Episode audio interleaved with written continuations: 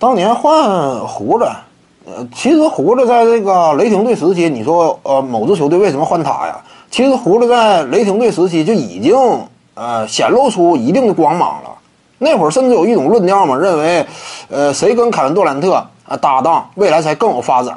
当时认为是胡子跟杜兰特搭档的话，未来更有前途，有这种论调。你说要来这个胡子，有没有必要？当时来说，某支球队还是有眼光的，对不对？果断抢人嘛。那会儿是一开始啊，雷霆队给胡子报价是四年五千二，然后后来呢往上涨了四百万，到了四年。五千六，但是给胡子一个限制条件，一小时之内做决定，继续往上加价，没有门也没有。胡子一气之下呢，摔门而出，跟这个某支球队携手并进，就是这么一个过程。差了四百万，之所以差那四百万呢，有几个原因：一是当年啊，联盟工资帽没有飞涨，就没有来到新时代。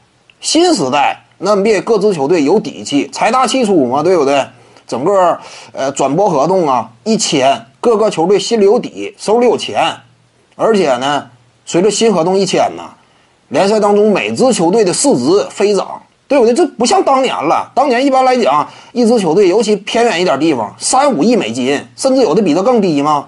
但是随着整体行情上涨，球队价值也高了，这些老板呢也愿得愿意投入了。当时不行，当时差四百万差不少事儿呢。而且整个球队啊，呃，俄克拉荷马当地本身球市就相对较小，盈利能力呢就相对薄弱，更是得节约开支嘛。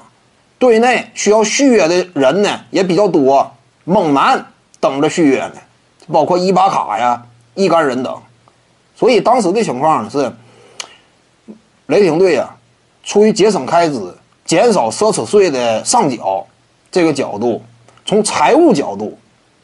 没愿意多掏那四百万嘛，差不多就是因此呢，断送了一次构建王朝级别强队的机会，送走了胡子基本就完了。